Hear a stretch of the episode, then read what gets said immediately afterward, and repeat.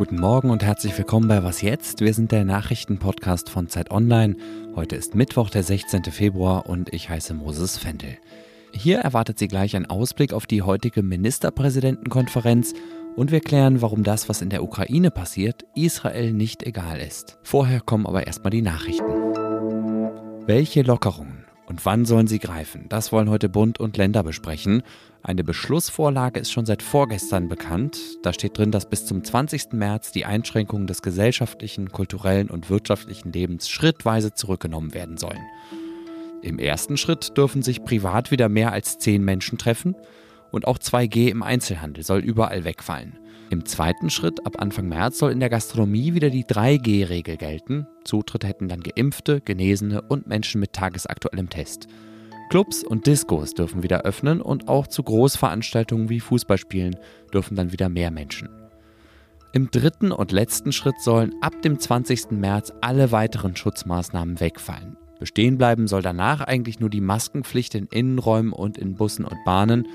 Noch ist das alles ein Entwurf, Entschieden wird darüber, wie gesagt, erst im Laufe des heutigen Tages. Und mehr zu diesem Thema hören Sie gleich dann auch im ersten Gespräch. In Luxemburg soll heute das Urteil zum sogenannten Rechtsstaatsmechanismus fallen. Der Europäische Gerichtshof entscheidet, ob die EU ihren Mitgliedsländern Gelder kürzen darf, wenn die gegen grundsätzliche Prinzipien der Rechtsstaatlichkeit verstoßen.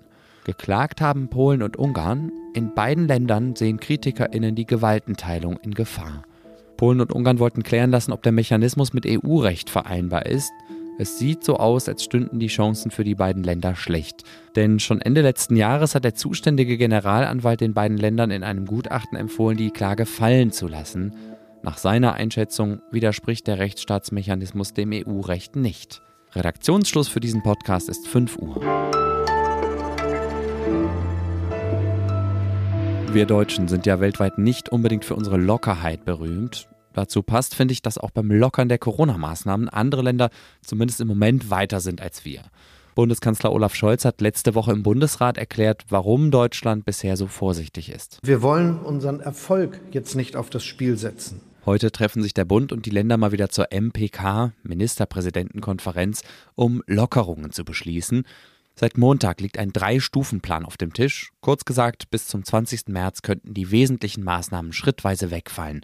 Tillmann Steffen beobachtet das Ganze für Zeit Online. Guten Morgen. Guten Morgen. Was da vorgestern schon durchgesickert ist, war ja erstmal nur eine Diskussionsgrundlage. Was denkst du? Was davon wird heute wirklich beschlossen? Ja, ich glaube, äh, die Runde wird an dem, was bisher so durchgesickert ist, wirklich nicht wirklich vorbeikommen. Es wird äh, Aufhebung von Kontaktbeschränkungen geben oder Lockerungen. Die Clubs werden wieder geöffnet werden, die Diskotheken werden wieder öffnen. Die Frage ist so ein bisschen, nach welchen Kriterien richtet sich das dann am Ende? Da hatten ja Bund und Länder bisher immer nur grobe Leitlinien vorgegeben. An der Stelle könnte es nochmal spannend werden. Wo siehst du denn noch Gesprächsbedarf oder Konfliktpotenzial zwischen Bund und Ländern oder zwischen einzelnen Ländern?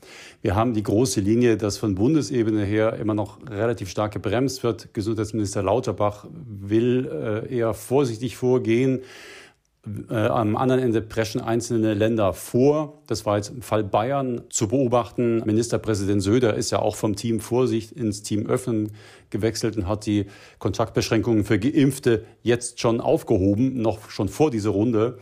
Oder Sachsen-Anhalt zum Beispiel, die haben die Maskenpflicht in der Schule nach den Ferien erst gar nicht wieder eingeführt, die anderswo noch gilt. Also da gibt's noch genügend Konfliktpotenzial.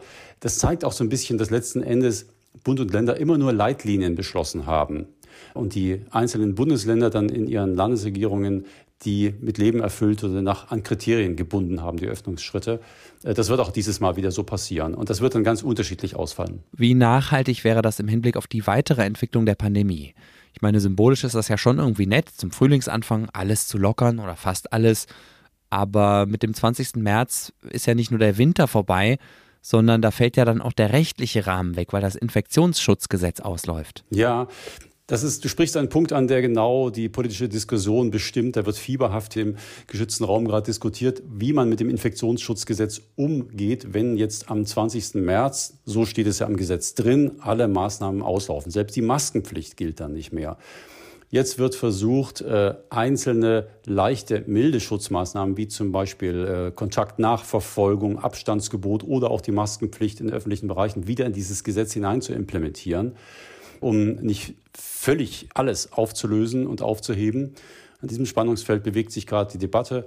Wir werden sehen, ob der Bundestag da demnächst eine solche Regelung trifft und die Maskenpflicht insofern weiter ermöglicht. Danke, Tillmann. Gerne. Und natürlich informieren wir Sie hier bei Was Jetzt auch über die Ergebnisse des Bund-Länder-Treffens. Entweder schon heute Nachmittag im Update oder spätestens dann morgen früh.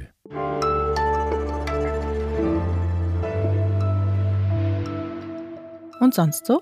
Dass die USA ein gespaltenes Land sind, ist, glaube ich, inzwischen eine Binsenweisheit. Wie man diese Spaltung oder Spaltungen überwinden könnte, das ist keine ganz leicht zu beantwortende Frage. Wie wäre es mit Musik?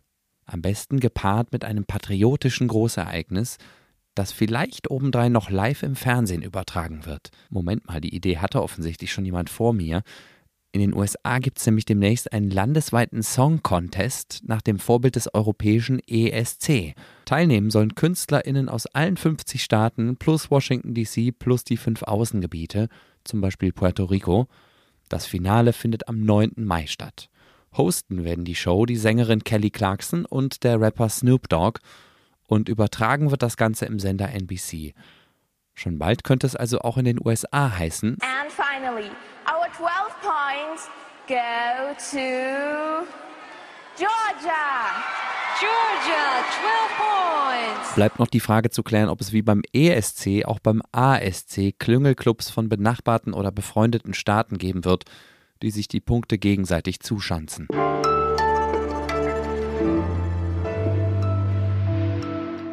Heute ist Mittwoch. Das habe ich ja ganz am Anfang schon mal gesagt. Warum sage ich es jetzt nochmal? Weil heute kein ganz gewöhnlicher Mittwoch ist, zumindest wenn man amerikanischen Geheimdiensten glauben darf. Seit dem Wochenende kursiert das Gerücht oder die Befürchtung, dass Russland heute die Ukraine angreifen könnte. Inzwischen haben das hier in Deutschland schon mehrere Fachleute eingeordnet und gesagt, dass sie das für relativ unseriös halten oder das als Teil von psychologischer Kriegführung werten. Ich persönlich hoffe immer noch, dass dieser Angriff überhaupt nicht stattfindet und dass dieser Krieg, den wir seit Wochen befürchten zwischen Russland und der Ukraine, dass der gar nicht ausbricht. Seit gestern gibt es ja auch vorsichtige Zeichen der Annäherung, die meine Hoffnung jetzt vielleicht ein bisschen nähren. Wir sollten aber weiterhin auf alles vorbereitet sein, unter anderem auch darauf, dass im Falle eines Angriffs viele Menschen aus der Ukraine fliehen werden. Polen oder Rumänien wären naheliegende Länder für diesen Fall und Polen hat auch schon gesagt, dass es sich auf größere Flüchtlingsbewegungen vorbereitet. Wer sich aber auch darauf vorbereitet, das ist Israel. Und von dort berichtet Steffi Henschke für Zeit Online. Hallo erstmal. Hallo Moses. Israels Position im Konflikt zwischen Russland und der Ukraine ist keine ganz einfache oder anders gesagt, sie ist nicht eindeutig. Kannst du das mal bitte kurz erläutern? Genau, also Israel hat erstmal gute Beziehungen zur Ukraine und zu Russland. In diesem Konflikt aber und generell ist natürlich Israel der engste Verbündete der USA und weicht auch nicht von der Linie ab. Der Konflikt aber ähm, ist hier in Israel auch relativ nah, denn äh, Russland baut in den vergangenen Jahren immer mehr seine Macht auch im Nahen Osten aus. Zum Beispiel im Syrienkrieg unterstützt Russland das äh, syrische Regime. Das klingt für mich jetzt so, als wäre es für Israel am klügsten, sich einfach rauszuhalten. Warum ist der Konflikt denn für Israel überhaupt relevant? Das sind einfach unfassbar tiefe, enge Verbindungen. Äh, die Ukraine war das Zentrum des europäischen Judentums ähm, vor dem Holocaust. Ähm, du hast dort, man findet dort die Wurzeln des hasidischen, des äh, ultraorthodoxen Judentums. Ähm, und ähm, heute ähm, leben um die, also auf dem, auf dem der heutigen Ukraine leben um die 400.000 Jüdinnen und Juden und von denen hätte ungefähr die Hälfte, also das sind immerhin 200.000 Menschen, wirklich aufgrund der Tatsache, dass Israel ein jüdischer Staat ist, hätte den Anspruch, nach Israel einzuwandern. Das heißt, ähm, wenn eine Flucht ansteht, wenn diese Menschen die Ukraine verlassen müssen, haben sie ähm, das gesetzlich verbriefte Recht, nach Israel zu kommen. Was denkst du? Werden die jüdischen UkrainerInnen dieses Angebot annehmen? Da kann ich tatsächlich nur das sagen, was ich auch hier aus den Medienberichten lese und mitbekomme in meinem Umfeld. Also es ist gerade so, dass auch viele israelische Zeitungen Korrespondenten in die Ukraine geschickt haben.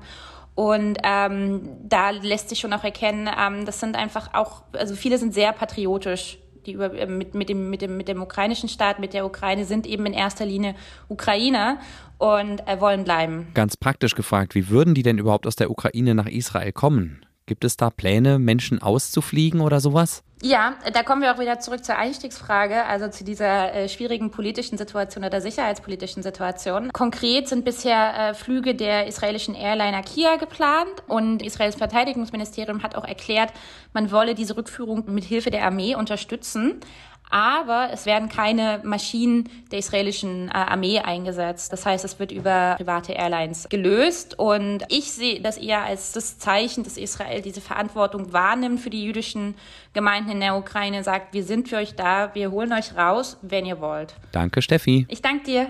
Und das war was jetzt, zumindest für heute Morgen. Schalten Sie gerne wieder rein. Heute Nachmittag um 17 Uhr geht unser Update online. Das macht heute mein Kollege Janis Karmesin. Wenn Sie es gar nicht abwarten können, schreiben Sie mir gerne zwischendurch an wasjetzt.zeit.de.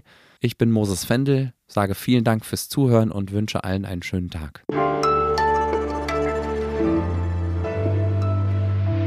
muss ich nochmal sagen. Erstmal ein Punkt. Ich würde es einfach bei der Antwort belassen. Okay, ja.